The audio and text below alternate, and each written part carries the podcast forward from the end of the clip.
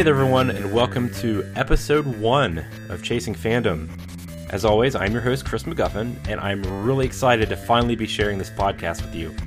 Uh, in case you did miss the brief episode zero that I recorded, go back and listen to it if you need a quick breakdown of what this show will be about and what you can expect from it. My debut guest is a very good friend of mine and former Forcecast Network colleague, Paul Hermann. We got to know each other through Twitter, as well as occasional interactions through Forcecast content, but you know, up until now, we've never been able to sit down together and just talk. So I knew as soon as I had the idea for the show who my first guest had to be. Paul is a great guy and an even better friend, and I'm really glad to know him. As I said in episode zero, this podcast will be a different kind of discussion each week. So for this one, Paul and I talk a little bit about music, which eventually leads us into a fascinating discussion about comic books and what the future holds for them. And since we are both heavily involved in the Star Wars community, we also talked about the current state of that fandom, and as fans, how to best overcome possible adversity within it. It was honestly one of the best conversations that I've had with someone, and I'm really happy that I'm able to share it with you. Enjoy.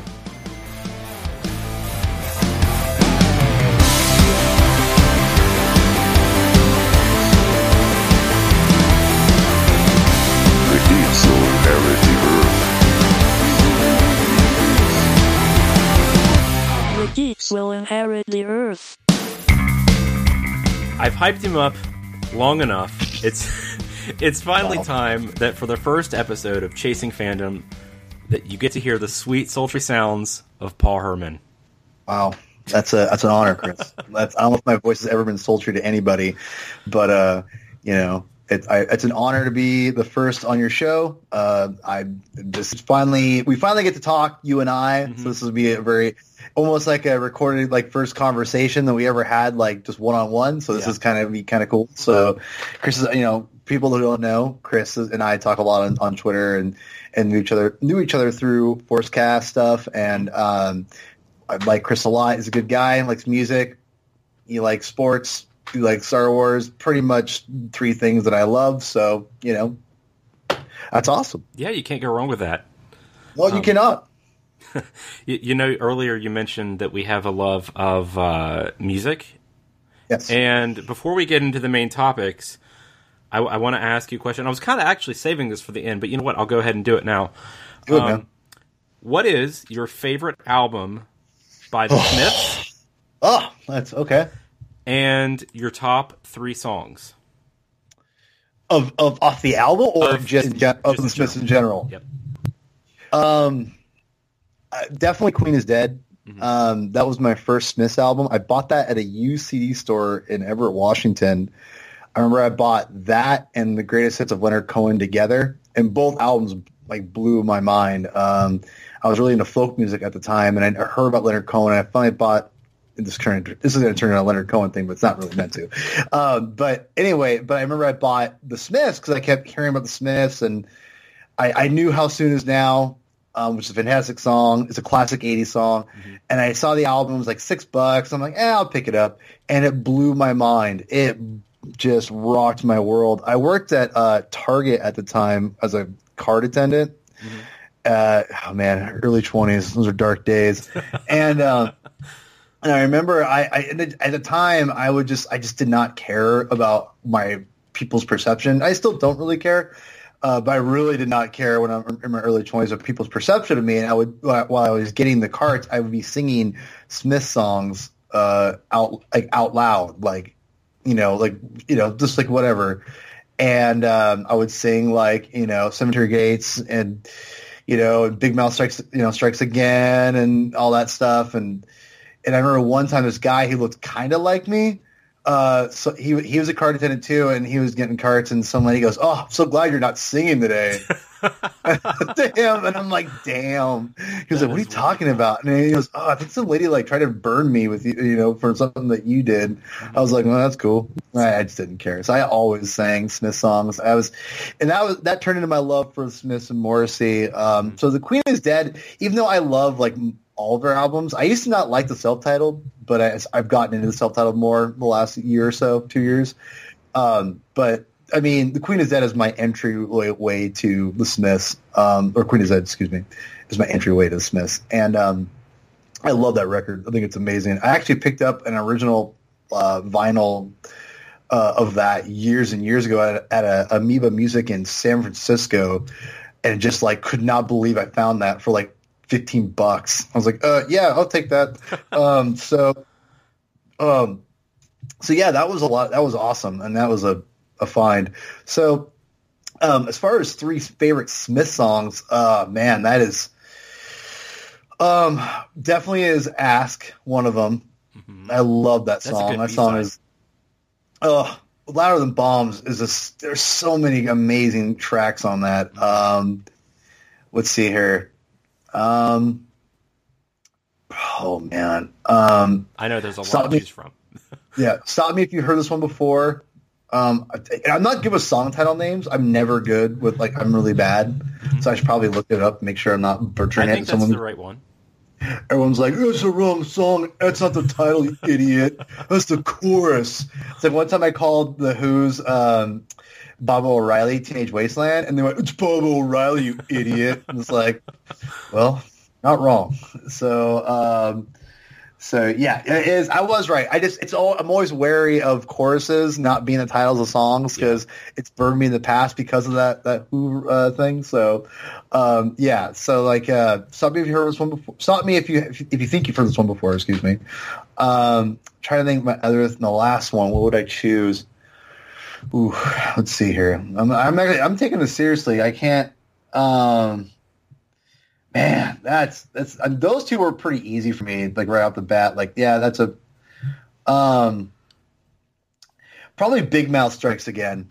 I, That's a good I love Big Mouth is really amazing. I remember this. Uh, I was a I was a, I was a good friends with this guy who was really into hardcore in my early 20s Mm-hmm. um, hardcore music in Seattle, and I'm not into hardcore. I mean, I like it. I like a band called Botch. I'm not sure if you ever heard Botch.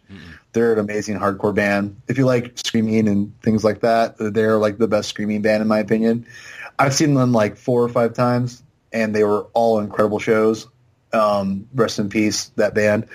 Um, anyway, but it was funny because uh, I was at his this, my buddy's house, and he had all this like weird, uh, you know, unheard of hardcore bands, you know, seven inches and EPs or whatever, and you know, bands that no one cares about or ever would care about. And one of them had like used like screaming Smith lyrics for one of their like not like covering the song, but using like a, a, a snippet from the song. Like they screamed like Big Mouth Strikes Again, like some of those lyrics. I went, that is the stupidest idea I ever heard in my life. Like, what are you doing? Like, how do you desecrate this? You know, being a dramatic twenty year old, but you know, whatever. Um, yeah, it's those three songs are my favorite. The Smiths are like definitely, you know, one of the I think the best bands on. It's a, it's a, it's a they'll never, together. You know, you know, whatever. Gotta, gotta move on. I guess I saw music and little crazy. So Yeah. good. earlier, and uh, Yes. I, I actually have uh, their four albums on vinyl because I'm sure people uh, are aware, but they listen to me on other shows. I, I have four albums on vinyl, but I don't have any of the compilations. And one day, I have a local record store here that puts stuff up. Um, well, they sell stuff uh, in the store, right? Before they uh, had a store, they sold some online, and they always lit on the store. And I would get emails that, well, one day I got an email, and this is on the news they added their store, and they had uh, louder than bombs for like thirty bucks, which is a pretty good deal. And Yeah, there's a lot. There's a lot of songs on Louder Than Bombs. Mm-hmm. There's a lot. And I unfortunately didn't buy it because like, oh, it'll be the next time, or I'll, I'll find it because I, I hate. I don't really try to buy the, the new stuff. I can find it um, the version. So Sure, I yeah. didn't buy it, and now I've yet to see it for anywhere. I mean, I buy it online from you know used for some reason, but I don't want to. The fun is all creating when it comes to vinyl. Well, I think collecting in general, like like that. And I've I've gone different of making other things, like with like records or comics or toys, and it's like it's the hunt that drives you. You know what I mean? Like that's what makes you want to get stuff. It's like not even the it's like artifact itself doesn't really matter. It's like the thrill of finding it is what you know I'm addicted to. Mm-hmm. But yeah, music. It's funny with digital music. It's really turned me away from physical media because one, it's, it's too expensive. Like I see, I buy CDs kind of, but like I'm officially shying away from that. Um, and I love vinyl. I think vinyl analog sample always sound better than digital in my opinion. It's in well, some things that sound better digital just because they need to have compression and things like that. You know, sometimes compression, you know, it's song, you know, a lot of times it does, but it really depends on the style of music what you're trying to do. If that makes sense. Yeah. Um, anyway, in my opinion, that, that works. But the thing is, with, with analog, it just makes things so much warmer and richer. And uh, I love, I love some of the reasons why people buy vinyl to have a richer, you know, sound experience with music. The problem is, I'm lazy as hell put on a vinyl record Yeah. because of me getting up and actually moving and never just you know connect my Bluetooth with my computer or my phone. Oh, listen to this right now. And genius over you know good, better sound thing or better quality product is going to win at this point. Unfortunately, I hate to shit admit it. I'm submitting it right now. So, Mm-hmm. but but yeah, that's that's the that's the way it's going to go. I think for a while for me. So. We'll I, plus me, I mean, looking here my recollection right now, I have I have three uh, shelf bookshelves, and the first uh, two, well, the bottom two shelves are just full of records, and the top shelf has uh, some games and a few books. But it's a a really fun hobby. But trade for the world, like records are my babies, pretty much. But hmm. I can see why it, if you don't know what you're doing, it can be expensive, and Yeah. people. Especially some of these stores that like an FYE type store, they, there's some vinyl now, but the prices for them are outrageous. So And that's the thing. Vinyl is just Sam. Hmm. Like I, you know, it used to be somewhat visible, and now that it's gotten popular. And here's the thing: Vinyl's been popular again since I was 18 years old, and I'm 35 now. I remember. I'll I used to I used to like rebel against vinyl because I all the, the snob douchebaggery that went around with it. I'll never forget. I was 18 years old at this old show um, in Seattle, this old venue called uh, uh, the Paradox, and like they were I don't know what show it was, I forgot, but these two like guys were talking and he was like, "Oh, it's not a vinyl. I only buy anything on vinyl." and I seriously, kind of people. And they they existed back then. Like vinyl was still like not like super like it was like really underground hit like to like vinyl, and CDs were still like number one. You know, so like it was like really cool. Like she's just stupid. Listen to vinyl. You know, it's like that crap. And I really just wanted to smack that guy so bad. And I know that's gonna be a jerk thing for me to say, but like I really hate that snob like sure bull crap. Um, but you know, but now it's like, and every year I kept thinking like vinyl would eventually, you know, die, uh, bi- die back down, but it hasn't, and and it's for good reason. I mean, I, I understand why it's popular. You know, it's cool. I mean, they it's it, they look cool. It, looks it's cool to have like a physical product. No, no one understands that better than me. Trust me. And but yeah, vinyl is is awesome, but it's getting way too expensive. People are trying to make way too big of profits off it Yep. Um, it seems like. And you know, I'll never forget like a, an acquaintance of mine. He, he put like a, an album out, and it was like a double vinyl, like super thick, 180 gram, and I'm just like, and it's like 30 bucks, and I'm like, who's gonna buy this? Like, like seriously, like it, like you put it out and you you want to be impressive, but it's like. I mean, like, I don't know, whatever. It's, it's just, it's tough. I mean, I, I love vinyl. I think it sounds amazing. I just, I'm, oh, I'm too lazy to listen to it at this point I in my life. you mean. Don't worry. The most I've ever spent on a record was, well, just a used or even a new record. I think I've spent no more than maybe 30 $35 on one. And that's like something new that's like a deluxe edition, double LP type thing. Um, and I probably will never spend more than fifty dollars on something unless I really, honest to God, truly want it. Uh, uh, there is one exception though, which um, I, I don't regret at all. But I got the uh, Star Wars soundtrack um, box set, which was two hundred dollars, and the only reason I got it was because I wanted, obviously, all of the soundtracks. And even though I had the original trilogy already um, from the original uh, times they came out, but the, I got it because the uh, episodes one, two, and three hadn't been, or at least two and three hadn't been released at that time. So, Mm-hmm. uh, and you know me, I'm a big Star Wars guy. So we both Oh, are. yeah. That that is true. Uh, do they come with digital codes yes. when you buy them? Oh, that's nice. At Yeah. It's it's it's always 50-50 these days. It seems to get digital codes with your vinyl you buy. I've I've gotten vinyl before. This is years ago, but it didn't come. It's more. It was definitely like a like it was like an underground like punk label that I ordered from, and they didn't have any like digital downloads. And I was like, uh, can I have a digital download? I had to act- actually ask them, and they they did send it. And at one point, the guy I'll never forget. Um, he, I asked him, I'm like, oh, I, I bought this album on vinyl and there's no digital code. Can I, can I get it? And he goes, yeah, here you go, man. And he gave me the zip files and it was the wrong, same band, but wrong album. Oh, It was when I, it was when I, no, it was fine. I felt bad. I was like, oh, dude, um, you sent me the wrong one. It's this one. He never responded back. I'm like, oh, Oh, okay. Oh, well. So he was obviously sick of me, like keep bugging him, like for all these albums. I'm like, Mm-hmm. I'm like, dude, I, I I bought the vinyl so I could get digital copies, and he he obliged me at first, and then he was like, all right, I've had enough of this guy, which I understand. You're a punk label, you don't you don't want to Yeah. be harassed. I wasn't harassing him, but I was just emailing him. um, but no, it's um. No vinyl and, and you know digital downloads and all that stuff. It's it's it's legit. So Mm-hmm. that's how it goes. you know, we're talking about uh, physical and digital, and Oh, yeah. this this reminds me of something you tweeted uh, Oh, a, few weeks ago now, back at the start of the month. I can't remember the exact wording, but you tweeted something about how you were going to stop buying physical comic books and go digital. Mm-hmm. Now, I've got to ask, Yes. why?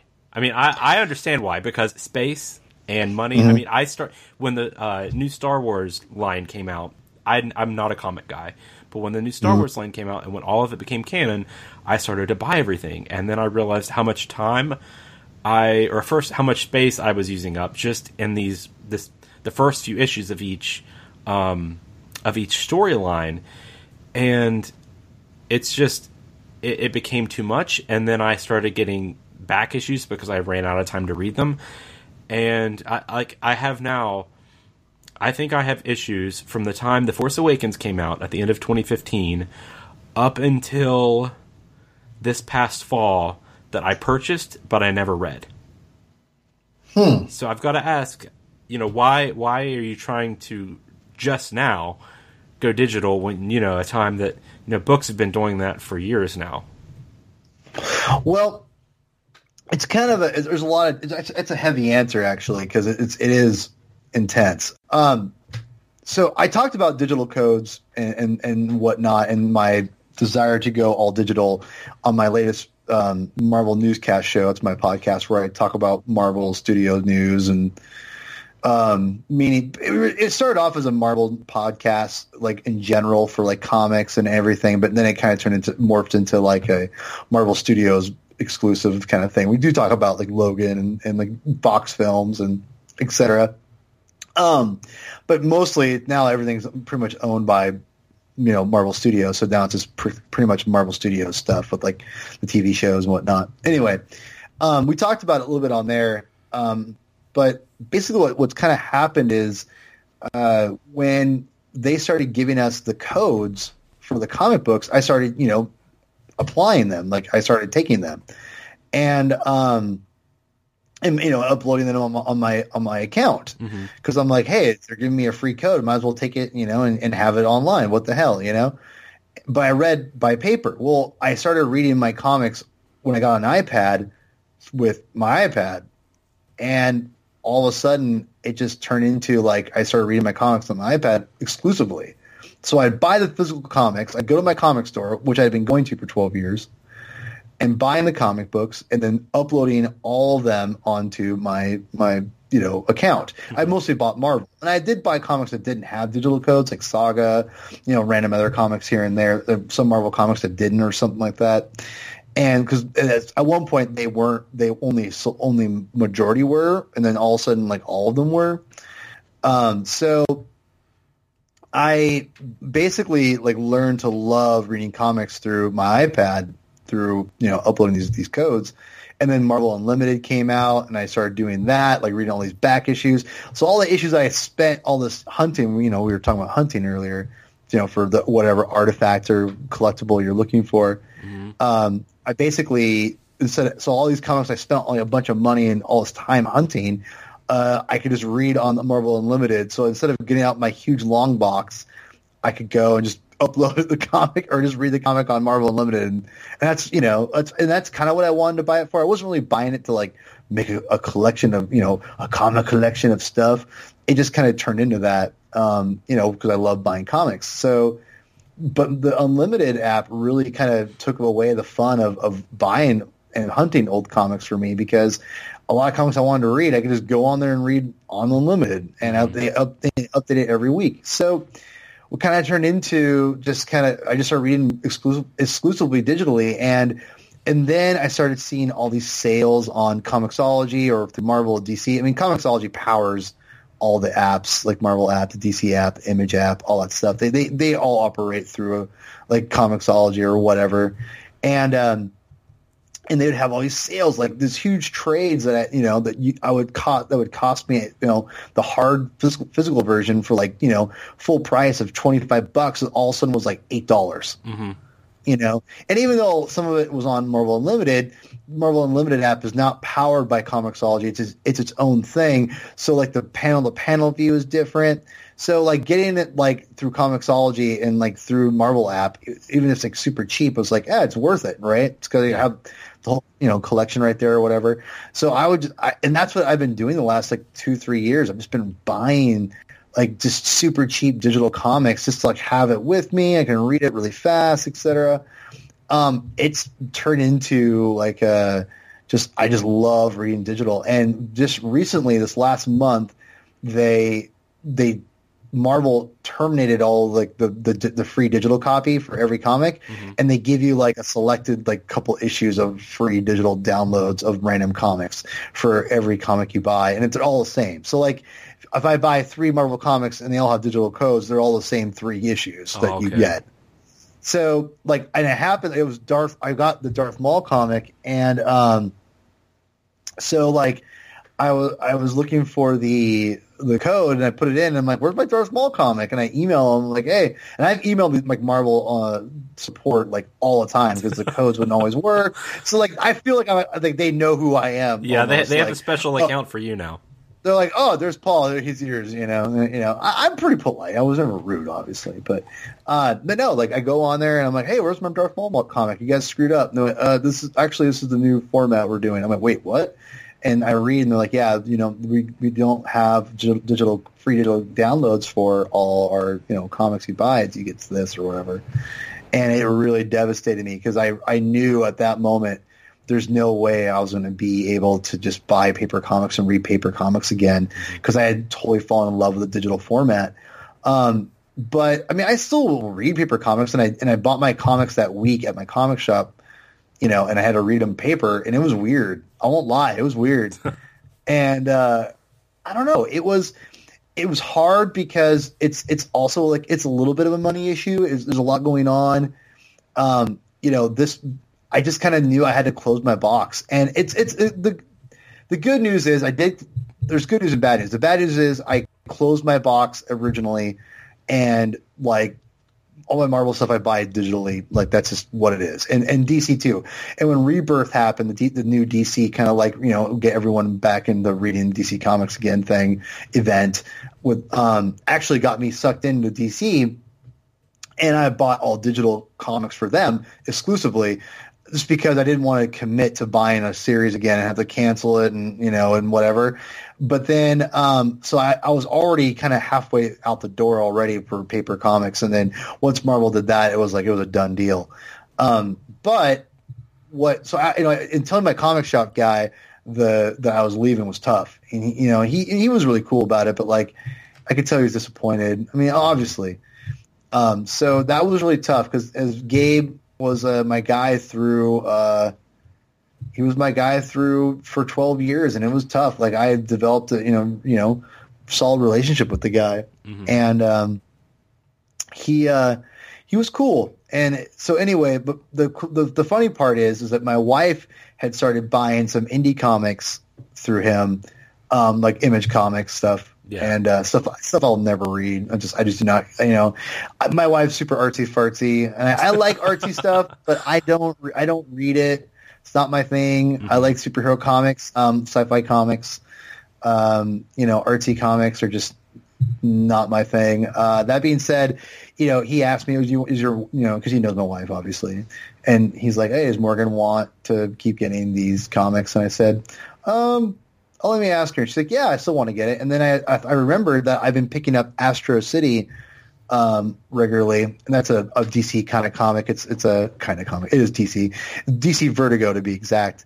And um, I've been I actually have a big collection of that. Um, I have majority of the series. Like like has there's a bunch of it's been going on since the mid '90s, but there's been it's been restarted off you know different miniseries, and I have like most of the issues. So um, I actually said, you know what, sign me up for Astro City. I'll keep buying that papers because I have the you know I have most of the issues anyway." And he goes, "Okay, cool." So, um, so I am. We are. The good news is we are still buying paper comics, and you know, but it's it's slowly. It's obviously not to a gigantic halt. I'm getting like three issues a month compared to like fifteen. Yeah. So, um, so right now, like I, but you know what though? Like this last two weeks of getting comics, instead of going to the comic store, buy my comics, you know, it, which I love the interaction, but it's just nice because now I just get home, I go, oh, do I want to get this? And now I don't have to commit to a series. I'm like, I can wait to buy it later. Yeah. And I could say, oh, I don't have to buy this issue right now. So it's actually really cool. And now I can wait for, you know, if I'm kind of, I, I like a series, but I'm not loving it, I can wait for it to come out on Unlimited and kind of see, you know, where, how it ended or, excuse me, you know, whatever. Yeah, I definitely know what you mean there. I think, I think that's kind of how I feel with the Star Wars line. I mean, like I said before, I was never a comic reader, and you know, I never got into the whole superhero thing as a kid. But, but you know, plus back then it was a lot harder to. If you didn't have a comic shop, it was a lot harder to stay up to date with comics. Given that mm-hmm. you know you can't just like jump into a storyline and know what is going on, and if you, you know, missed anything more than maybe two or three issues, you're screwed. So, mm-hmm. I, with me, it just got to the point where, at least with Star Wars, and I can't even imagine, you know, others like Marvel and DC and stuff, there was just too many stories going on at once. And I felt like because everything was canon, that I was I had to buy everything and and because I, I didn't want to miss anything. Like I remember Sure. when uh, the I think it was the Star Wars main comic crossed over with Darth Vader, and it was like Vader Down. I think that was what it was. That was like the first, you know, kind of major event, I guess you could say, between uh, the new canon comics. And I was like, okay, I gotta I gotta buy those because you know it's they're going to be some big important revelation. Um, you know, we had in the I think I think it was in Star Wars we had that Han Solo apparently has a wife. I don't know where that went because I again like I stopped reading it. But you know, that was a big thing. Like I remember when every uh, Wednesday I would go pick up my comics and people on Twitter that are my Star Wars friends were talking about the new comic that came out. But then it just got too much. Like you had three or four series going on at the same time, and that's a new that's a new issue almost every week or every other week. And you know, at like three dollar, three or four dollars an issue, it just adds up. Oh yeah, And trust me. I, I mean, I have two little storage containers, really small storage containers, um, that have all my comics in it. So it's obviously not a lot, but I just I've seen people that have boxes upon boxes upon boxes of comics they've accrued over the years, and I'm just like, I I don't don't get me wrong, I see the love for it, and you know I, I'm still the guy that I don't I rarely read ebooks. I I love buying physical books, so I, I know you know where where that that's going, but it's just when it comes to a comic that I'll read once and finish in maybe 10 to 15 minutes depending on what it is and never pick it up again probably it's just i don't see the point Well, I, I think that the one thing about comic books is that it's it is a very short media. Um, it's it's a very uh, short entertainment medium. You know, it's not. It's very specific. It's not really meant for.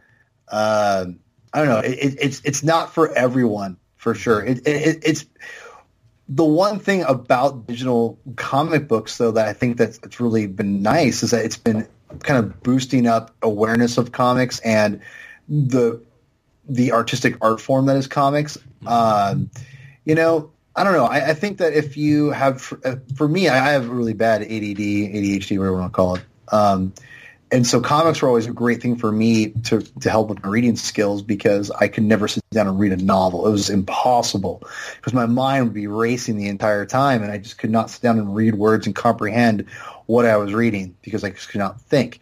Comics gave me words, but I could have you know pictures to you know help me keep going and read, and just you know that's what helped me read um, to this day.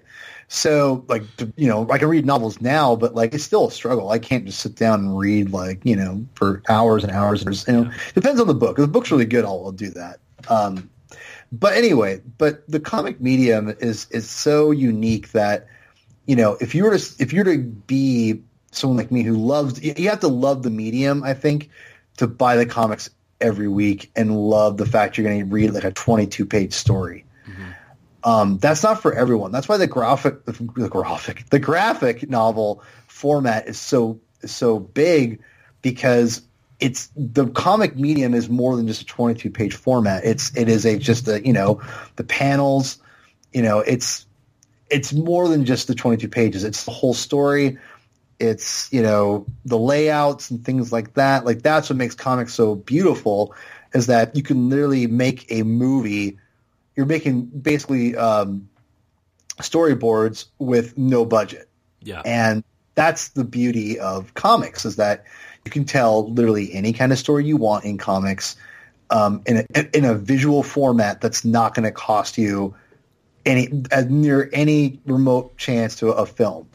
And I think that the graphic novel format is just perfect for people who love, you know, art and you know, uh, like a story, a whole a whole story.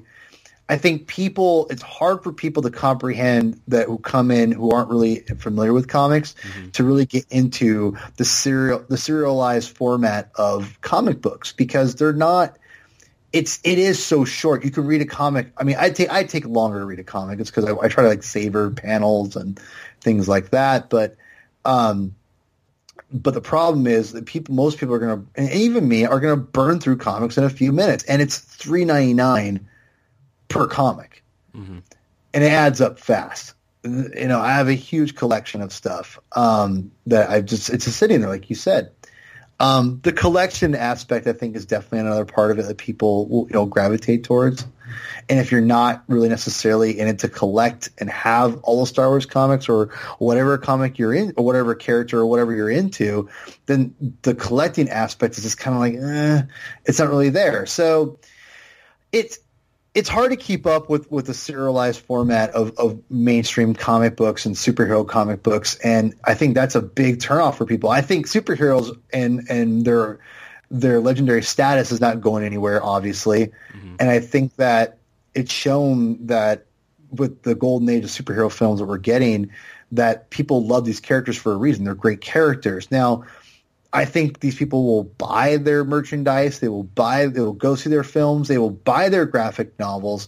But to be committed to a, you know, a twenty-two to twenty-three page story format, serialized every month, um, you know, never-ending story, it's still hard for people to, to grab onto. Now, it's now, now, granted, it's more popular than ever. I'd, I'd say as far as um, uh, people being aware and reading and it's you know people I don't the sales don't show it I don't think because I di- digital sale di- uh, excuse me digital sales are not shown through like um, diamond retailers or uh, distributors obviously and you know back in the nine the mid 90s I'm not sure if you're familiar with this for people who don't know the mid 90s were like a weird time for or early to mid 90s were a weird time for comic books they were popular. People were buying them, but people were buying them because they thought they were collector's items. Yeah. So they kept having like you know these big, ridiculous covers of like you know uh, hologram covers and gold foiled covers, and people would go out and buy like five copies of each comic. You know, everyone thought like whatever comic they were buying was going to get them through college. Essentially, As- as- that's what it felt like. And every time there was an event, like when Superman died, or Batman got his back broken, or a new Batman showed up, or Spider-Man had his you know massive clone saga, you know whatever. I mean, people bought all that shit up, and they all thought they were going to be able to you know buy a house with it later on, and then mm-hmm. you know people didn't realize that buying everyone buying all the everyone buying eight copies of the same issue just dilutes what the value of it because everyone already has it. And you know, the reason those old comics are worth so much money is because no one kept their comics around. You know, like their moms threw out their old comics because they thought they were just trash or like this for kids. You know, and Yep.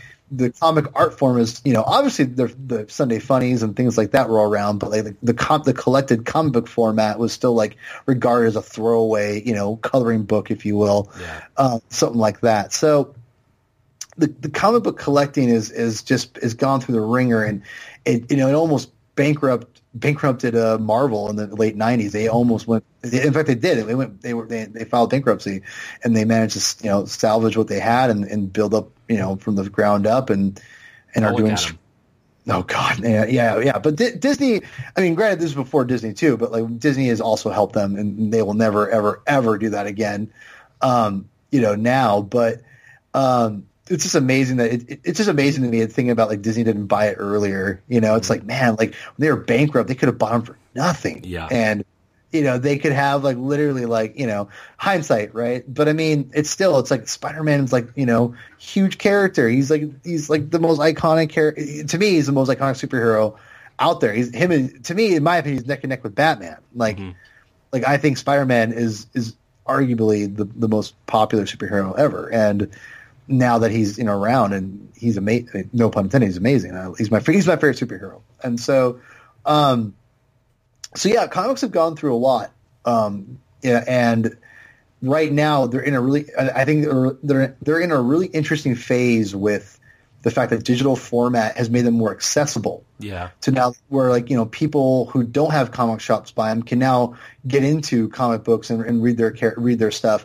And that's what makes a limit unlimited so much fun is that like you know people who aren't into the serialized format they can like you know get unlimited and read binge read now all the stuff. So comics are in a really interesting uh, phase right now where I think that they're it's going to be it's more popular than ever. It's more it's more acceptable than ever to like comic Yeah. books. But when I was a kid, there was it was not cool to like comics. I mean, I was tortured like by other kids for liking comics. Like, oh my god, you're such a nerd. You're so dumb. You like comic books. Uh, you're never going to kiss a girl. Blah blah blah. And I'm like, and I'm like, you're right. oh," you know, so um, no, but like it, it's it's just funny because you know all those same people. I you know I'll see them on Facebook or something and like say like, oh man, or, or they're the same people loving Walking Dead.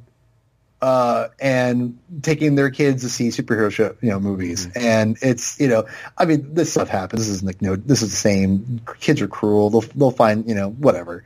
Yeah. But but as far as you know, accessibility and everyone you know being you know more people kind of being proud of their of their you know their love of comic books and their comic book char- characters and things like that are, is higher than ever and it's only going to get bigger i don't see like this ever slowing down in, a, in a sense in a sense to where um, i think popularity for comics will go down at some point for sure but i mean it will but I think that as far as like people being aware of it and people knowing it and loving it, I think it's only going to get casually bigger as it goes. And now that digital age is here, digital comics are and these characters are ingrained even more now into these with these people that are you know they're growing up you know who are you know my generation's having kids and their kids are loving this stuff and mm-hmm. and now they're going to be interested in reading comic books as they get older. I mean like I can't think of an, a better way for a kid to read than to read a comic book because that's how I learned to read. Essentially, I mean, I'll never forget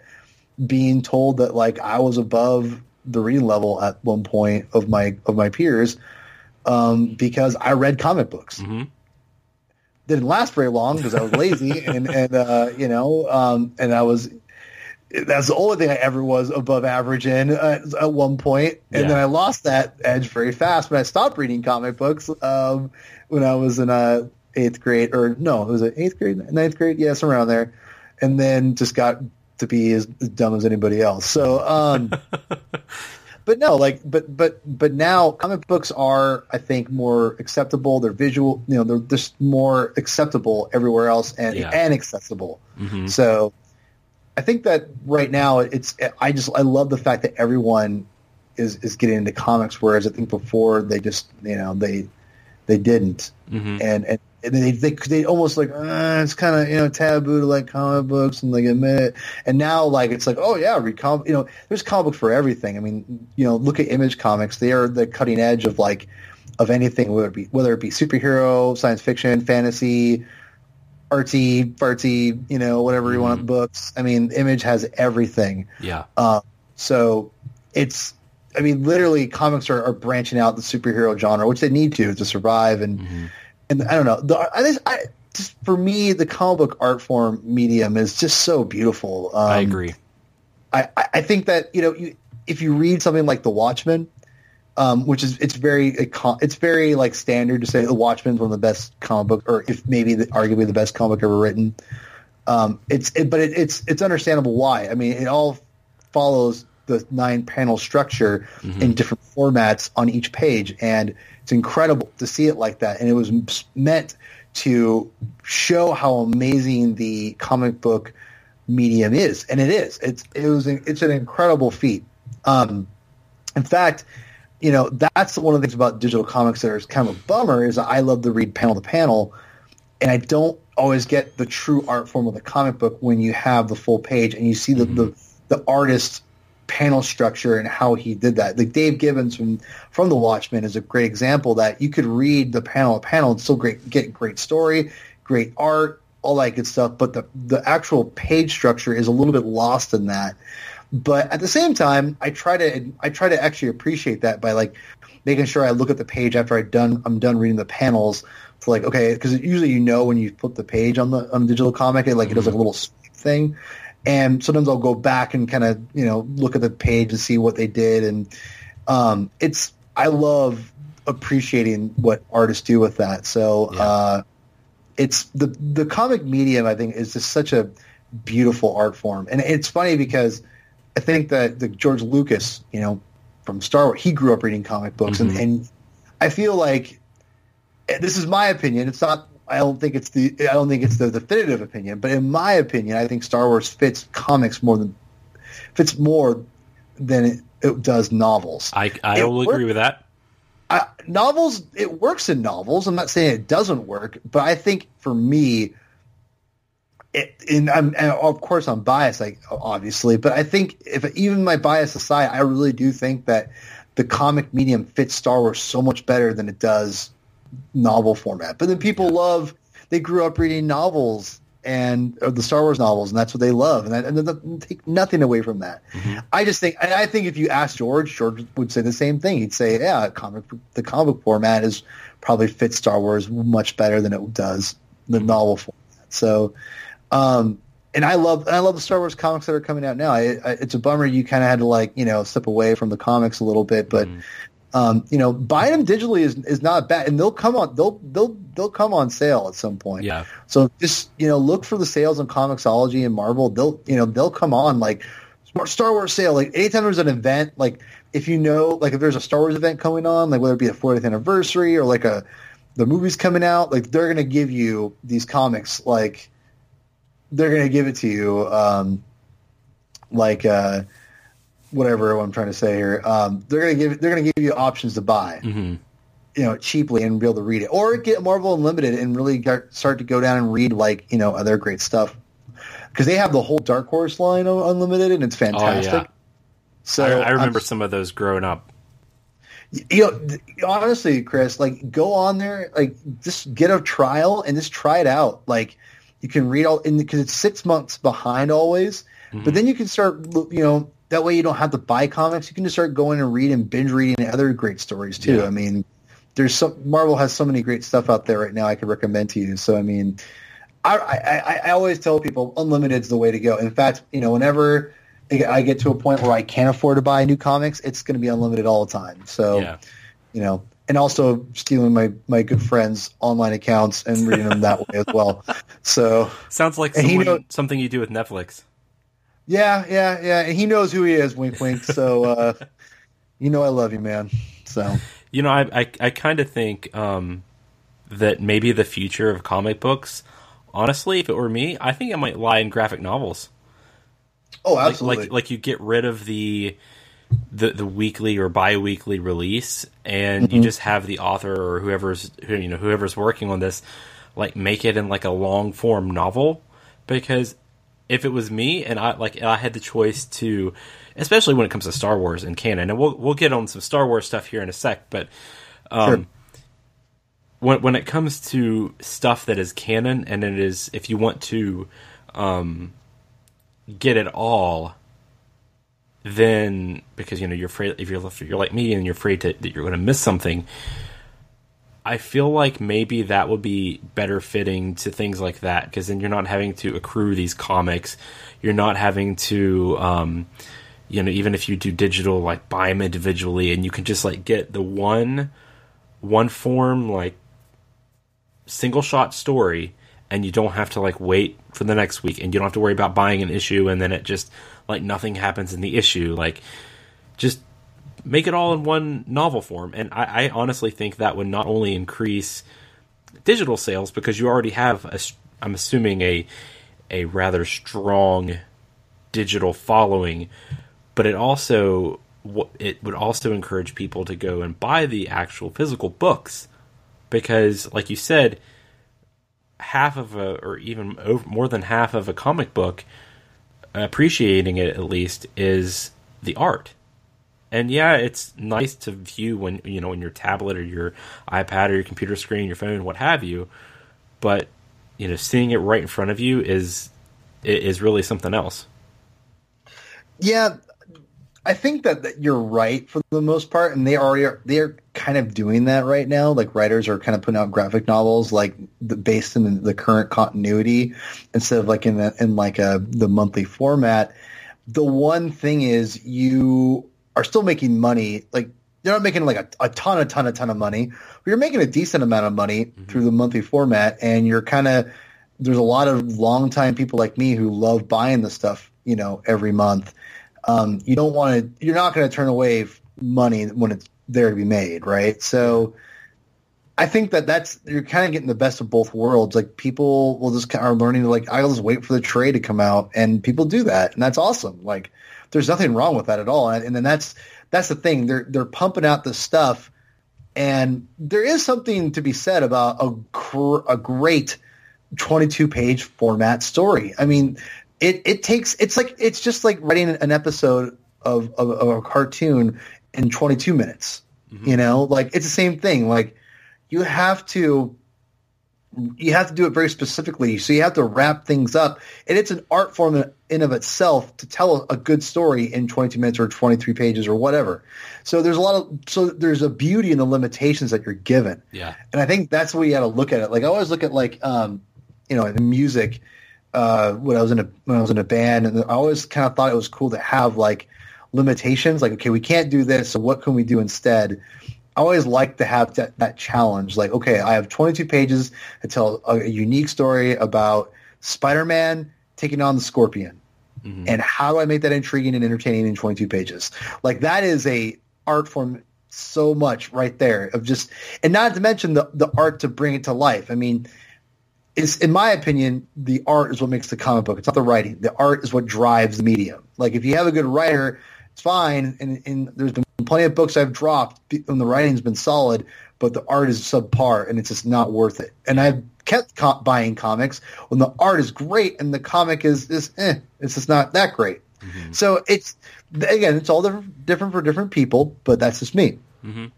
Um, so I don't think I think that it maybe maybe in my lifetime that'll happen. It's it's definitely possible where they might get away from the monthly format. I just don't ever see it completely dropping. Just, just because people, there's so many people out there who are like me who are, are old old school. yeah, Excuse me, and um, they want to keep buying this stuff. And there is a tradition that comics since the night, you know, from you know Marvel comics, some like 20 pages book, you know, from like the 40s. This has been going on, like these serialized formats of, of 20 odd pages, you know, of comic book characters doing stuff. Yeah. And it's been it's been around, it's kept around this long for a reason, and I think there's enough people out there that love it. But the the, the beauty of it is that you people who don't want to buy a monthly can go buy the graphic novels, and they're there and they're great. So, yeah. So I do want to talk about Star Wars because there wouldn't be a podcast with you without Star Us. Wars. Yeah, Star Wars. I like I like Star Wars. So, um, obviously, if if anybody knows you, and you know, there there could very well be people that um that have are listening to this podcast right now and have no idea who you are, which is a shame. No, it's it's definitely uh 100% possible that no one's heard of me. So uh, it's um, yeah, uh, it's it's a shame if no one heard, heard of me. That, that that is a very honorable thing to say. Thank you. Um, welcome. I'm not, but that, yeah, that's that's fun. But yeah, but no, I appreciate that. So so you've been in the, involved in the Star Wars fandom. I I'd say at least for the last few years, pretty Yes. pretty not not like super well known, but I I call Oh. you you know people know who you are. I would say that maybe. Okay. Um. But, but but if I may interject for a moment. all right. Um, sorry. The reason I want to say that is because that's kind of been me my whole life. Mhm. Um, people know who I am, but like like they know of me, but they don't really know me, and I'm not really that well. It's weird. Like it's it's been like that for my whole life. Like I've never been like the popular guy hmm um, or anything like that at school. But people, everyone knew who I was. If that makes any sense. Like there's a difference of being popular and people liking you and people knowing you. Yeah. So everyone at school knew who I was. It, it felt like. I mean, not saying like in a, in a, it wasn't always a good thing because I was kind of the obnoxious kidding, but it's kind of just kind of I was an odd the odd man out, you could say. Mhm. Um, so people know who knew who I was. A lot of people did in, in school, and and I, it's kind of always stuck with me. Like I've never been the popular guy, the guy who's like everyone likes, but um, people know who I am, and to be honest, I'm totally fine with that. I have no problems being, you know, who I am, and, and people not, you know, loving me, and everyone loving me and knowing me and wanting to hear my every word. That's never been my hmm. my intent in life, you know. Hmm. But that's but that's definitely you say that that's exactly what my life's been like. I think people know of me, but they don't really know me or care to know me, hmm. and that's cool. Like I, I uh, trust me, not everyone's gonna like me, and I'm not I'm not gonna like everyone else. So that's just how it is. So it's just life. But yeah, I, I know what you mean because as someone who kind of ever really since oh god like probably the end of 2014 that's when I really started to get into the Star Wars fandom hmm.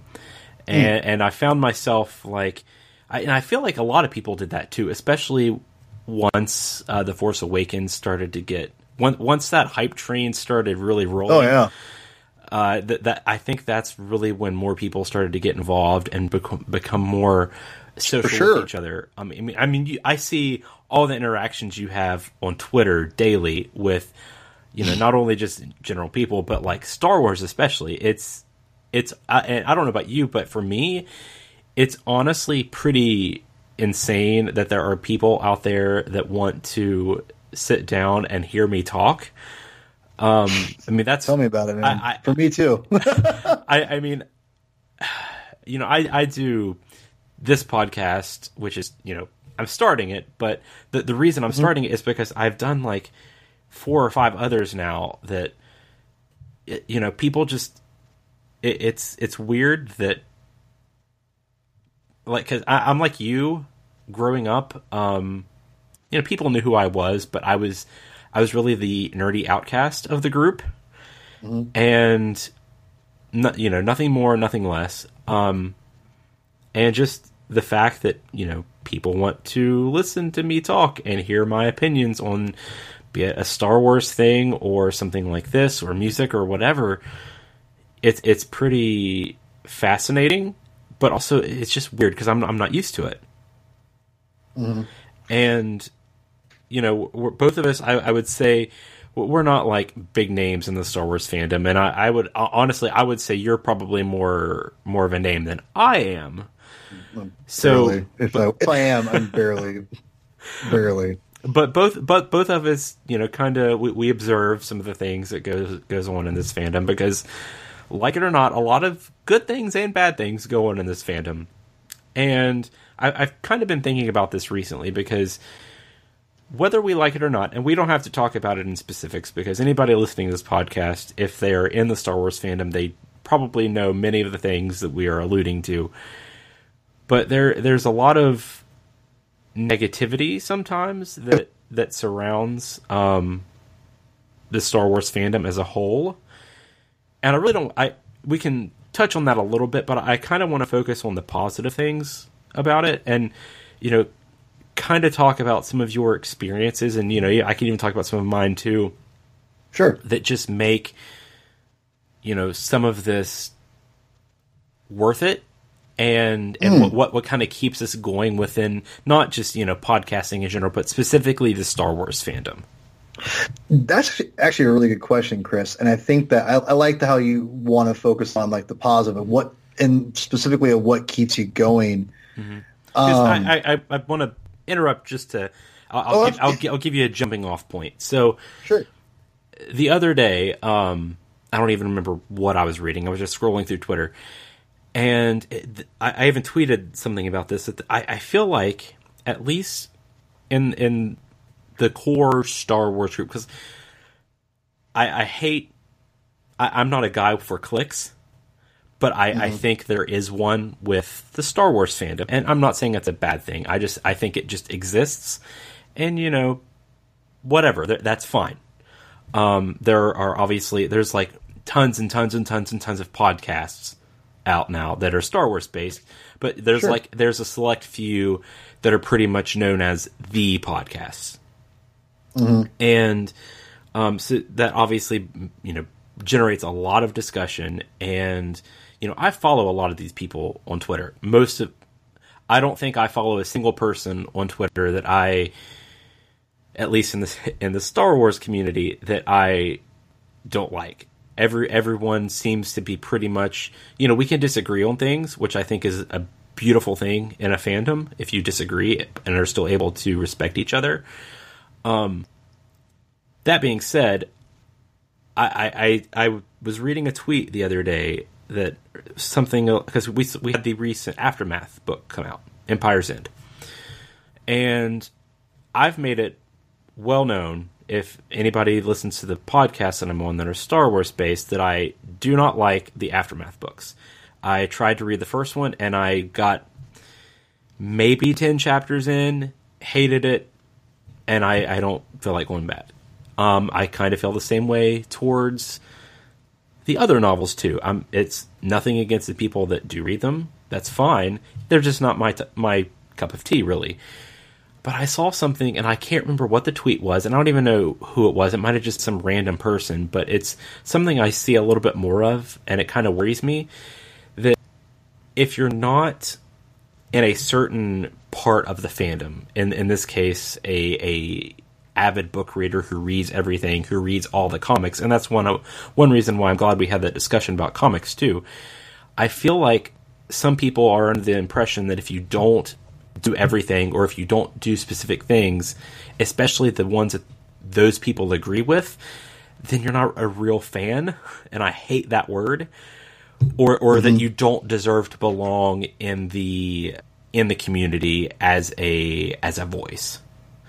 And when when I saw that, I you know I've I've seen this like I said sporadically, and it, it's not really bothered me, but just that that one did for some reason, and it kind of struck a chord. And you know, sometimes I think, well, whatever, I, I won't worry about it. But then I'll I'll go and I'll podcast with um, Eric and Lou, and somehow I always find myself like going back to, oh, that's my reason for for you know podcasting. Be it someone tweeting me and said, hey, that was a great episode, great discussion, or just um, you know even if they just email us like general feedback we talked about like that's the kind of stuff that keeps me going and you know yeah there's a lot of negativity and I I I, I won't say that's a bad thing because I, I think like I said I think it, you need multiple viewpoints and a, a diverse set of representation to keep a fandom going in the right direction and keep keep it up um, at least in terms of positivity so that's kind of I, I know there's a lot that was a lot of rambling, but that, that's kind of my perspective. Um, and I kind of want to just get your thoughts now because I feel like I'm going too long. oh no, no, I'm the one who goes too long, man. That's my line. Um, I, you know, I have been, I, I don't know, I- being involved in Star Wars fandom. I don't know if it's like, if it's been, um, I've been on Twitter since 2008, hmm and I've always loved Star Wars. Um, and I, I guess like when with, when the sale of, of to Disney happened, that's when things got really real for me. I was I was picking up um, Clone Wars Blu-ray sets because I didn't have a DVR at the time, and I was picking up uh, them every year and just binge watching all of them when I when they came out, and just you know that was keeping my Star Wars fandom alive. You know, very you know kind of sporadically. Just you know, if it's not if nothing new for Star Wars is coming out, I, it just was hard for me to get into it. Besides Clone Wars, I got really into Clone Wars, and like the comics and the books were way too far for me. I, I did start buying some of the comics, like um like trade omnibuses from the Dark Horse a lot, and started reading some of those, and that was pretty cool. But could never get. I was like, I'm never gonna read these books. Like I just couldn't. I couldn't. I couldn't do it. So anyway, um, no, I, I think what I was, I, to be honest, I was really blessed to um, be already a part of a podcasting, you know, a little bit with uh, Modern Myth Media with my, with my friend Sean, uh, you know, previously, um, the guy I do the Marvel show with, and I had met uh, a really good friend of mine, John Beerley, through that whole experience. And John and I, at the time, I wasn't podcasting with them at the time, but me and John talked on a regular basis, and we we would geek out about Star Wars. In fact, I got John like a Star Wars graphic novel for our first year. We were podcasting together. Um, Star Wars Legacy Volume One, in fact. I'm, I'm sure he hasn't even read it yet. You jerk, John. um, no, it's cool. Um, I love John Beerley. He's one of my best buds. Um, no, but we, um, but it's just funny because you know we both would talk about Star Wars every once in a while, and, and we love Star Wars and and whatever. And um, when during that time frame when I was out not podcasting with Modern Myth Media, that's when Sean met up with Justin Bolger um, and they started doing podcasts together. And then um, I came back, uh, you know, I, or it was funny because I, I, remember seeing this new guy kind of from a distance, like this guy Justin Bolger, and I'm like, "Who's this guy, Justin Bolger? you know, I ain't even told him that. I'll have to tell him to listen to this podcast and tell him, being like, "Who is this guy? Who is this guy podca- podcasting with Sean?" And I look, and he had like you know this like uh, Palpatine Emperor Palpatine thing going on on his like banner for Twitter, and he had like Coruscant, um, like Jedi or the, the the I don't know something from Coruscant on his like banner, and I went, oh, he's a Star Wars fan. All right, this is interesting. And then he was like raving about uh, Emperor Palpatine, and I remember tweeting, I mean, like, wait, you like you like Emperor Palpatine? He's like, oh, he's my favorite. You know, I, it's something like that on Twitter. I'm like, huh. That's weird. You know, I was just like, oh, this guy like that my my my old friend is is is you know podcasting with is like a you know giant Star Wars fan. That's pretty cool. And then I, I started doing the podcast again with with Sean and and Justin, and I got to know Justin through you know not even Star Wars. We are just talking about like Marvel and other stuff, and and um, through that is, is is actually through Justin essentially. Pretty much my whole introduction to Star Wars fandom uh, online it was through Justin Bolger and and, and John Beerley um, was kind of through them. I mean, I really have no idea you know, I owe all that to Justin and Sean essentially. Um, Sean because he, you know, he introduced me to Justin and Justin for pretty much taking me along for the ride of all the little expeditions that, you know, he went on. Um, and I've, you know, through them and, and, mostly, I mean, John, I guess John and I would both, I, I guess I, I, could kind of speak for John too, that we both kind of went through Star Wars fandom through, uh, Justin, you know, so, through them, I got to meet a lot of amazing people, and and mostly I've you know be, I'm still very very best friends with Justin and John. You know, right now, I mean, those guys are my homies, and you know, so Star Wars fandom's been, I think, really good to me in that way. That I think that I've met so many like incredible people mm-hmm. that I'm lucky and blessed to have known because of Star Wars, and yeah. and you know, fandom and we talked about this before, you know, the show. Uh, Star Star Wars fandom and any kind of anything out there, there's always bad apples everywhere. Yeah. You know, there's always negativity in places, and you know, I'm lucky that you know the the people that I like chill with and and talk to, like they're really cool. And there's a lot, and there's so many cool people out there that I don't talk to enough that are yeah. awesome. I I and they're all you know most of Star Wars fandom is is good. And there's always some bad apples out there. I mean, it's just it's just re, it's just life. I mean, there's always people, you know, pooping in the cereal, if you will. I, I don't know. It's, it's life. It's everywhere I've gone. It's, you know, whether it be a, a church I went to, there's amazing people. There's awful people. You know, mm-hmm. the music scene I was a part of, there's amazing people. There were some awful people. You know, it's just everywhere I go. It's like there's there's all for you know there's always amazing people and some crappy people. It's just mm-hmm. the way it is. You know, and I'm lucky that the people I I've I've interacted with in Star Wars fandom have been awesome. So I don't really have a lot of complaints with the people I kick it with, you know, and, and talk to, and you know, here and there and whatnot. And it's been a lot of fun. I, I, I you know, I've had a blast meeting a lot of the people at Celebration and things like that. So, but I guess for me, Star Wars fandom has been mostly a positive experience. Um, you know, like I've, uh, like I said, like I, I, I'm, I'm, I guess I'm a little biased because you know I've got you know met a lot of amazing people that I consider good friends now through Star Wars.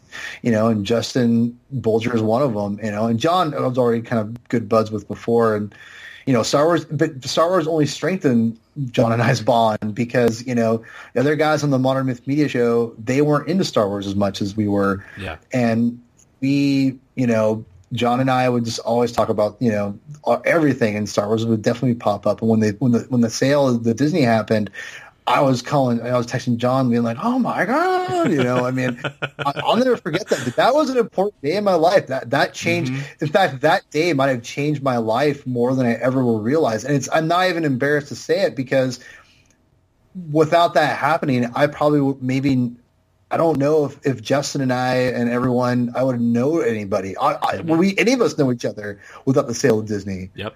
I, I don't agree. know. Like, and that's the thing that's so beautiful about it is like I'm so glad it happened. You know that I got to meet and got to become friends with so many amazing people that I'm blessed to be around. Um, so you know, like there's there's like tons of other people out there that I've gotten to know through Star Wars, and there's like honestly, there's so many. I'm just like, oh man, there's so many amazing people uh, out there. It's like I can't even. Yeah, it's just too many to name. but you know, but here's the thing. Like I'm. It, like I said, there's there's there's always going to be some some people out there going to be negative and, and, and try to be like you're not a real fan, and I I just you know when everyone tries to tell me that I'm like uh, okay, Yeah. I, I just don't I just don't ever let it bother me. I just you know there's the, I'll tell you one time I feel comfortable talking about this because I blocked this guy. Um, you probably know who I'm going to talk about. Yeah. Um, I think I do.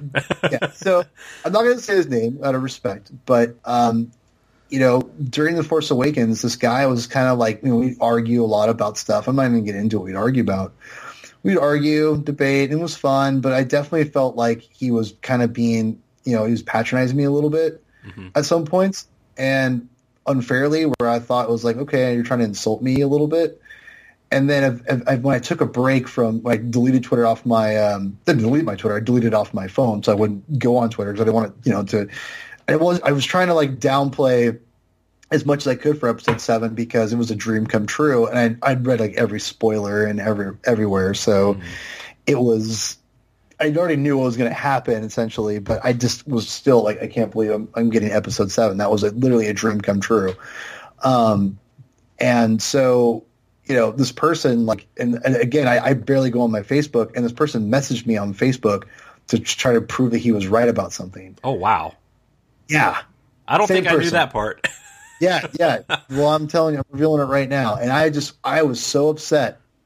I was like, are you kidding me? Are you kidding me? And, you know, it just kind of continued and eventually got to a point where I just said, you know, you're done. We're done. Mm-hmm. And I, I blocked him. And I'm really thankful that I haven't had a lot of that. That's the mm-hmm. only person I've had to block that's like been, you know, kind of just, ag- not, I don't want to say he was aggressive, but he was definitely very like just not, well, not a positive force, you know, and he had said like nice things to me in the past and mm-hmm. done, you know, he wasn't always a, like, a weird, you know, the weird jerk, but he kind of turned into one. And I'm Yeah. just like, you know, I don't need this. Like, this is like you are literally ruining my Star Wars experience because, you know, you feel you have to be right when you're wrong. Um, but, uh, you know, but, but regardless, you know, it definitely ruined it a little bit for me. It almost ruined The Force Awakens. I'm like, are you serious? Like, let me be, let leave, let me be, you know. And that was the again, that was the only time I ever had something like that where I had to be like, you know, you're done, we're done. Yeah. And um, I'm glad I did it because I'm a lot happier, you know, and I don't have to deal with that anymore. And I have a pretty much a, a low tolerance now policy for this stuff because I'm just, you know, I don't, I want to enjoy life. I don't want, you know, I don't mind arguing. I love arguing. I love debating. But when you get to a point where you start try to insult me, like, but like try to think you're you're getting away with it. Yeah. Like I'm not. I may not be the smartest guy, but I'm not stupid, and I'm mm-hmm. not you insult me either. So it just became like that, and I just you know, luckily a lot of people, not a lot, everyone I've talked to pretty much since then, like, has been super awesome. Mm-hmm. So I mean, like I, you know, like I said, I don't even. I don't have any remotely problems with remotely. I can't even talk. I don't have any problems with that remotely. So I I'm blessed. But then it's then again I'm not also like on like a you know really well known Star Wars podcast anymore. So Yeah. maybe I, you know that also helps when I'm not as much as a public uh, Star Wars figure as I was you know with, on that podcast because it wasn't me. I was a public figure. I was on a, a more you know Forcecast was you know arguably I, I, not at the time, I guess, but it was one of the more well-known podcasts at the time for Star Yeah. Wars, and and then it went away, and then you know, obviously my the exposure goes away, and that's totally fine. I have no problem with that, and which actually maybe it actually ended up being a good thing because the you know the guy you know I don't I don't get people like that anymore bothering Yeah. me, so so it's like you know like yeah, so I don't know, it's it was fandom's been really good to me for the most part. I would say um, there's a couple of things that happens, you know, there and there, but whatever. And you know, I, I don't know. It's I, I like I said, I, I have nothing but great things to say about all, all the people that I'm able to you know talk to on a regular basis and, you know, people I consider friends. So you know, Star Star Wars fandoms is like I said, there's always good and bad. Yeah. And I, I for one, am really looking forward to celebration Yeah, I am um, too. in a few months, you know, get to hang out with you, Chris, Mm-hmm. and a bunch of other people that have been like super generous to me. Um, you know, like people like Gabriel and, and Ben who, who have sent me like stuff in the mail, like, like friends of mine that are like just super generous, and I like, and I am seriously super touched and blessed to know these people who like want to like do nice do nice things for me. It's like mm-hmm. it's you know it, that's what makes it special, and that's what makes it all worth you know being online and getting to know people is is like seeing people's hearts and support. Like, and I'm not just talking about like physical items. I'm talking about like just the fact that people are out there supporting you and saying like, ah, great show. Like that stuff is like when you know. And I've said this on Twitter so many times, and I will always continue to say it.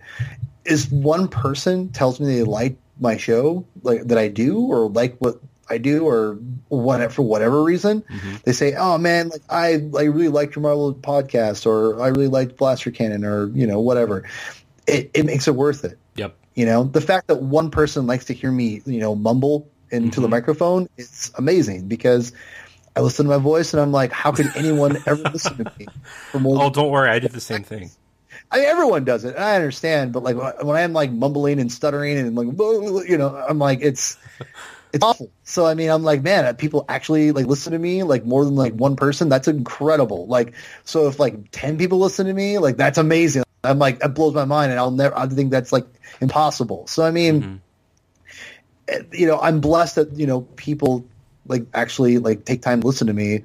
You know, and that's that's that's an honor. That is a that is something that I will never comprehend because I just don't see myself as someone that people would want to listen to. Yeah. Um, and it's, I'm not trying to be false humble. I'm just being, you know, just, just trying to be honest. I'm like, man, it's like, it's, it's really is a humbling thing when people say, you know, nice things about me on the shows. And I, mm-hmm.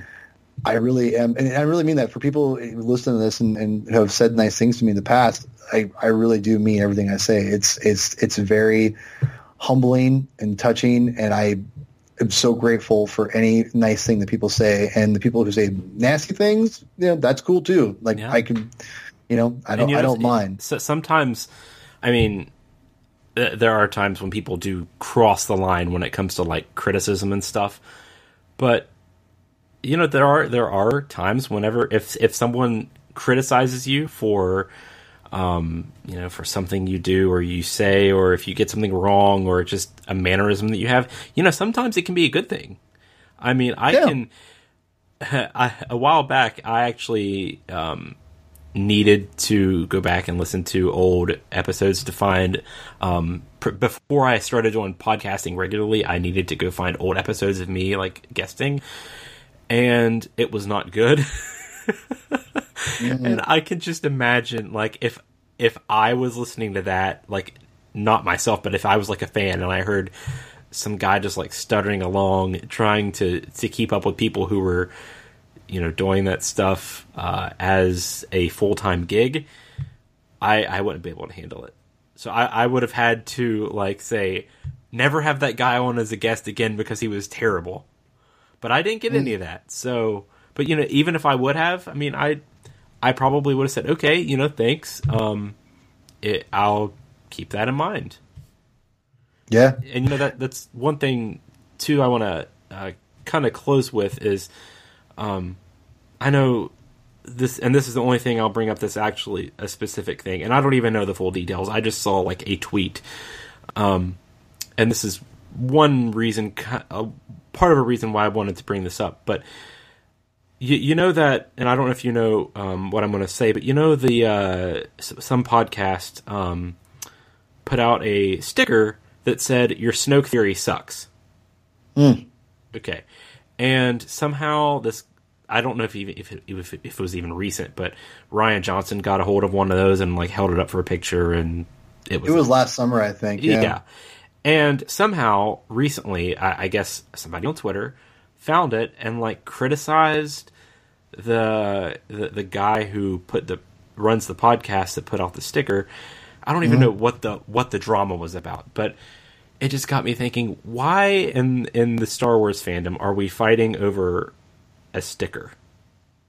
Mm. And I'm just like, you know, don't it, it's it gets to a point like you were saying earlier with that one guy it just becomes trolling at a point like it, it's fine Yeah. to have to disagree with mm-hmm. people and it's fine to let them know that and have civil discussion i mean i there Yeah. are plenty of people that i greatly respect in the star wars fandom i disagree with them on you know sometimes quite a few points but i listen to them and i'm willing to talk to them and if we can't find an agreeable point then we just agree to disagree, but we're not going to stop being friends. We're not going to be stop stop being friendly to each other, and I think that's the point. And what I kind of want to ask you is, as someone who, you know, you- you're kind of a lot like me. Um, you try to kind of keep this positive attitude and I try. And- I'm not always successful. and and be optimistic when it comes to you know podcasting and being a, a, positive influence in the Star Wars fandom. You know what what mm. do you say to people who may may be out there listening to this and you know either they're struggling to um you know, maybe, maybe someone's like hating on their podcast or or they mm-hmm. don't like the way they talk. I mean, or you know, they can mm. even something they're affiliated with. I mean, I'm a person who I'm still affiliated with TheForce.net and Sure.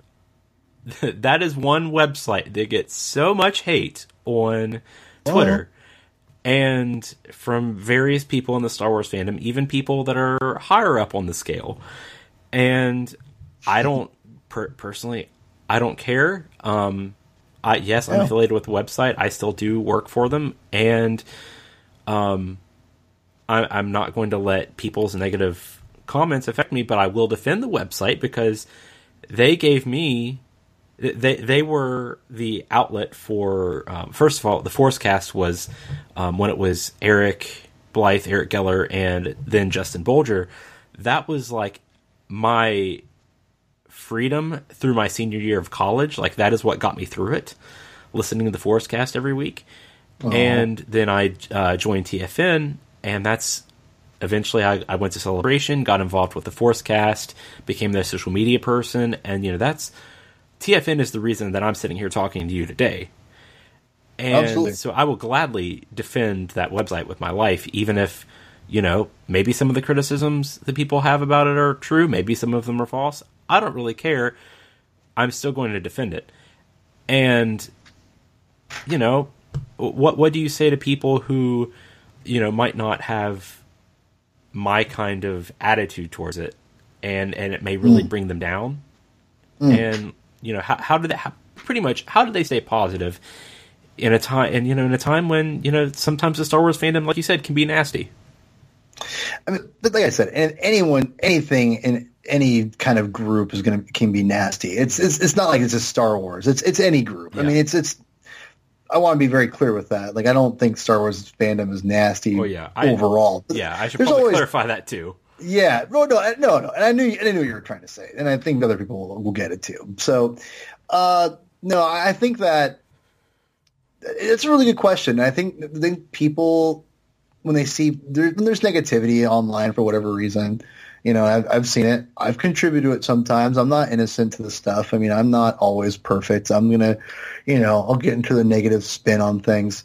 I think the biggest thing I can tell people if they're getting down because if they feel like they're being not, I don't know, for whatever reason, right? Um, they're, you know, what you were saying. This is going to sound really stupid, and this is a lot easier to say than do. But honestly, just be punk as fuck and not care. uh, I'm just gonna just go ahead and say it. Like, you just got to do what you got to do and just not care about the consequences sometimes. I mean, not, obviously you can't do it for everything. That's not realistic.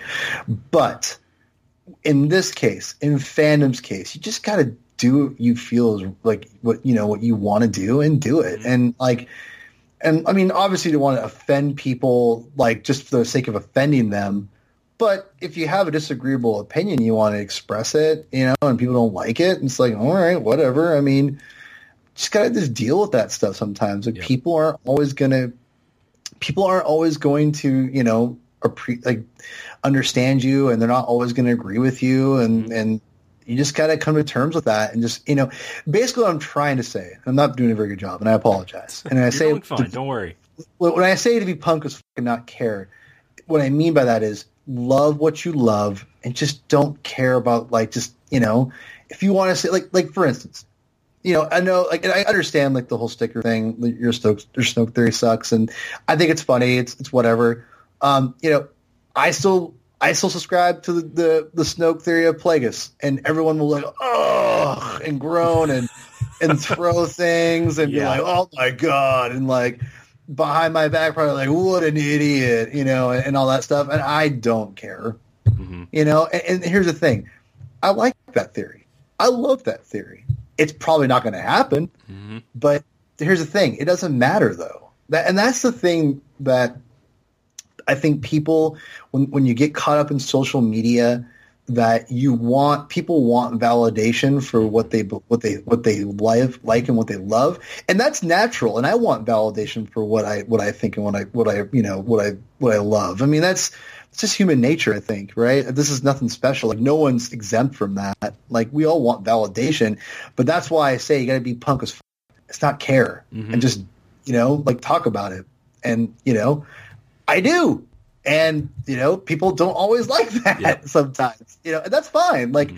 you know, the- you know people don't like that. They don't you know they can, they don't have to like it. That's fine. And i think you have to just love what you love and just not care if people don't like what you love Yep. or whatever. And trust me i've been dealing with that since i was you know a little boy you know when i loved when when again talk about loving star wars i loved star wars in the dark times when there was nothing there was literally nothing and I remember when the Dark Empire comics came out and the Heir to the Empire came out, and, and I was like, oh, Star Wars is back. And then people are like, Star Wars is stupid. You're a dork, you know, or whatever. I mean, Oh, like, yeah. that's what I got.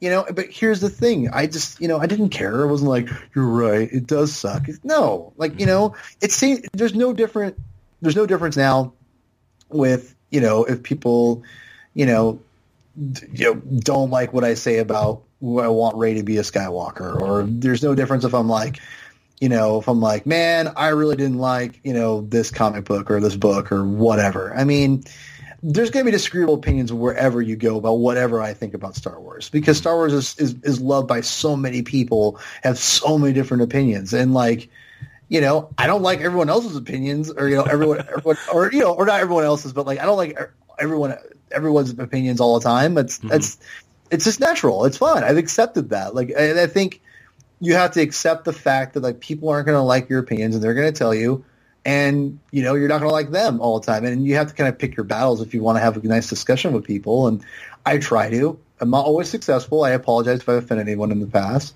i don't mean to be offensive a lot if i do i apologize i mean that really i do um, but at the same time you just gotta not care and you just gotta just do your thing and if people like don't like it then you know it's not you know, it, if you don't feel like you're doing anything wrong, I mean, it's you're not like being offensive. Like you're not. Again, I don't want to encourage people to say like "f you" to people and like say you're, you know, say people are ugly or anything like that. Like that's awful. Like those are awful things. But you know, if you just not, what I'm saying is, don't care about what the validation that you you know you want through other people. Mm-hmm. And again, that's again that's hard. Like I, everyone wants validation, but you just you just can't.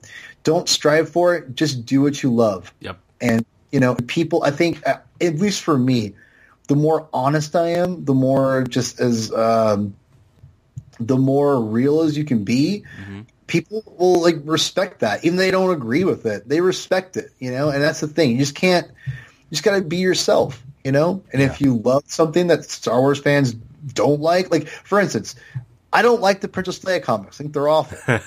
They're terrible, in my opinion. And there's people I get along with and I'm and I'm friends with that say it's great, yep. and I'm, you're wrong. But you know, but at the same time, that's fine. Yep. Like I don't like. Does it make them less of a Star Wars fan? No. Does it make me less of a Star Wars fan for liking it in their eyes? I, I don't think so. I hope. Yeah, I, I know I'm pretty. I, I know I'm not. I, just, I assume so. But but you know what I mean. Like th- that's the thing. It, it- it's not. There's nothing wrong with that. And I know this is like no brainer stuff. Like what I'm saying. Like of course we're all fans. We're in this together, and we are. And that's that's the point. Is that you know no one's opinion is greater than the other, and I. You know, you just you just gotta do what you love, and if you're doing a podcast and you're worried about your, you know, who's listening to it, take it from me don't worry about who listens to it. You got to do it because you love it. exactly. And if don't do a podcast because you love it and you're doing it for, you know, to like people to listen to you. And I mean, like, and you want people to listen to you. That's why you do it, right? So I'm not saying like that's wrong, but you got to do it because you love it. And this, and the listens will come in time. You just got to keep doing it and, and, until you perfect your craft. I mean, I mean, God, I've been in bands where like I slave over music and like like no one likes it, and it's hard. And I understand where that's where people are coming from with that. It's not easy, you know. yeah.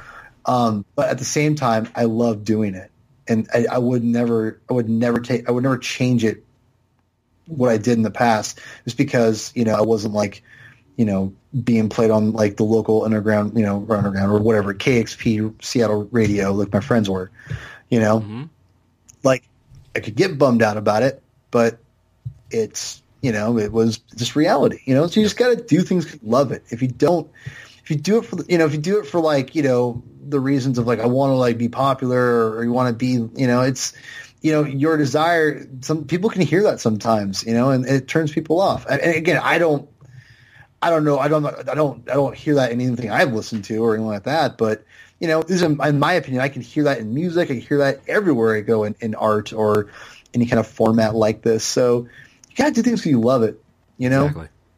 and if you don't, don't worry about people listening to it because eventually, if it's good enough and you perfect it enough, people will. You know, it'll it'll happen. You know, one way or another. And my at least I think so. Mm-hmm. So, you know, it's like I said, it, these things are not easy to to swallow sometimes, and I think that you know, it's just uh, you know, it's it's hard. It's hard to accept. You know, we want to go online and we want to like you know talking to everyone, be on the same page, and it's just not. It's not possible. We're Yeah, not all going to be on. especially in in this day of social media. Twitter, t- you know, Twitter is pretty. I mean, the, the, there are there are people you're never going to please, and you're never going to get across. I mean, so sometimes it's just best to just pick your battles and you know interact with the people you like and with the people that you respect and and that do the same for you too. I mean, I know people that I used to really like, and then I greatly respected them, and to an extent, I still do. But you know, sometimes things happen to where they don't offer the same in return. And you know, my philosophy is if you, I'll probably most of the time always respect you. But if you give me a reason not to, or if you don't do the same for me, then you know, chances are I'm, I that that opinion might change. Yeah. Well, you know, I just I just try to just live my life Yep. and and just see what happens. And I've I've been I've been blessed with people that I can you know I, talk to on a regular basis, and I'm fine with that. So you know, and I'm all about meeting new people too at the same time. So it's you just gotta you just gotta live your life and just and do what makes you happy and and honestly just just just have fun with it like i think that's the biggest thing with fandom that i think people they get caught up in the like just the, sometimes there's drama and people get caught up in it and i i get myself caught up in drama too i'm not exempt from this by any means but people just need to accept fandom just and why and, and, and this is why I have to keep returning myself to when I get bummed out about whatever is going on or what I'm seeing or, or reading or about or hearing about or or whatever. I have to know why do I love it in the first place. Yep. And and that's what always brings me back to like, okay, calm down. This is ridiculous. This is dumb or whatever. And just go back to why I love Star Wars or love Marvel comics or comic books or sci-fi movies or whatever in the first place. It's, you know, it's because I, I grew up watching this stuff and it g- g- brings me great, great joy. Mm-hmm. So I think that you just have to you have to really focus on that sometimes and remind yourself like I, I love talking about it because it brings me joy and you know when we argue about it it can it can be constructive and also can be you know sometimes really negative Yep. and it just really it, it's a fine line and it's hard I've, and I've been on that fine line way too many times on the opposite end of negative so but at the same time I try to be as constructive as possible so mm-hmm. but yeah, I think the biggest thing for fandom is definitely just to remember why you love it in the first place. Exactly. And you know, we could always follow the wise words of Obi Wan. You must do what you feel is right, of course. Of course. Yeah, that that is the tagline that I I, I try to live my live my life by. Um, I I actually at my at my previous job, which by the way I hated, uh, I, I needed like some kind of motivation. So I wrote that quote on a post-it note and put it up like right above the computer. And every day I saw it, and when I would have be having a bad day, which was pretty much every day, uh, I'd look up and I think, I got to do what's right. I got to stick through it, and eventually I end up being able to leave for something better. So Yeah. So uh, yeah, man, I think that's that's, that's a good call. yeah. Well, Paul, I think that's surprisingly that's all the time that we have um, for Oh, wow. this discussion. But I first of all, I know good and well that we're going to have a lot of good talk at celebration, and if we don't, then you know something's wrong with us. Um, Mm-hmm. And two, I've got to have you back on at some point. Oh, I, for sure, I. I can tell you that right now. You, you Oh, will yeah. definitely, you will definitely be a repeat guest sometime in the future.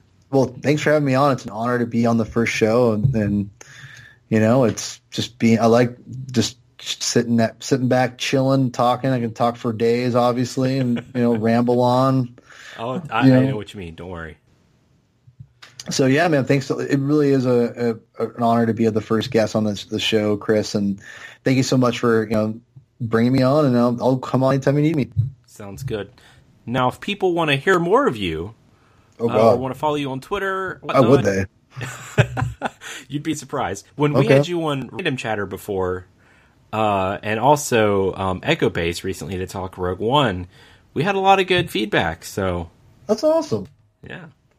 Well, that's that's great. Well, everyone who did that, I appreciate that. So, where, That's where, where can they uh, find you on Twitter, websites, other podcasts? Oh God. Um, well, you can find me on Twitter at Hermann with two N's twenty two, aka P Thug. Um, you can get me and find me on the Marvel my Marvel podcast, Marvel Studios News. Um, it's at Marvel, I think Marvel News on Twitter. Um, you can check that out. Um, me and my buddy Sean, uh, old buddy Sean, we used to do podcasts together, and still doing podcasts now. and we talk about Marvel stuff. And I do Blaster Canon, which is kind of an infrequent show with Megan and Saf. Um, Canon C A N O N. Um, so yeah, we do the shows on that on with Den of Geek. We should be having a show soon, and then uh, yeah, so you find me on those places. Cool. And I'm going to clarify. Uh, it is at Marvel Newscast. That is correct. Yes. Okay. All right. Well, thank you so much again, Paul. I, I, I can't tell you how great this conversation was, which is funny because you know this is like you said at the top, this is the first time we've really been able to sit down and actually Yeah. talk and chill. Word.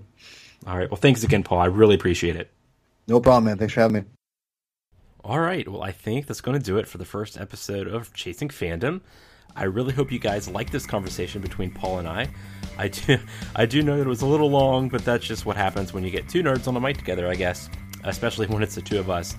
Uh, you know, if you've listened to either of us before, you are aware how hard it is for us to shut up sometimes. Um, but in the meantime, you can contact me with any feedback you have. My email is chris at randomchatter.com, and my Twitter is at the curse of Chris. You can also follow this show's Twitter account at Chasing Fandom and the Random Chatter Network on Twitter at Random Chatter. We also have our Facebook for the network. That's facebook.com slash Random Chatter Network. I will have an iTunes feed for the show soon, but in the meantime, you can leave reviews for me on the main Random Chatter Network feed.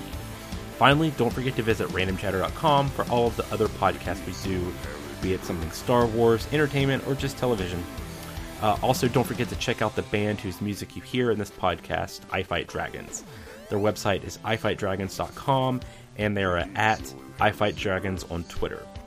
So again, thanks to Paul Hermann for coming on the show. Uh, do yourself a favor and give him a follow on Twitter.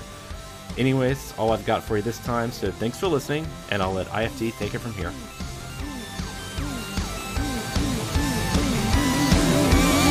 We were the ones you used to fun. I would stay at home alone instead of.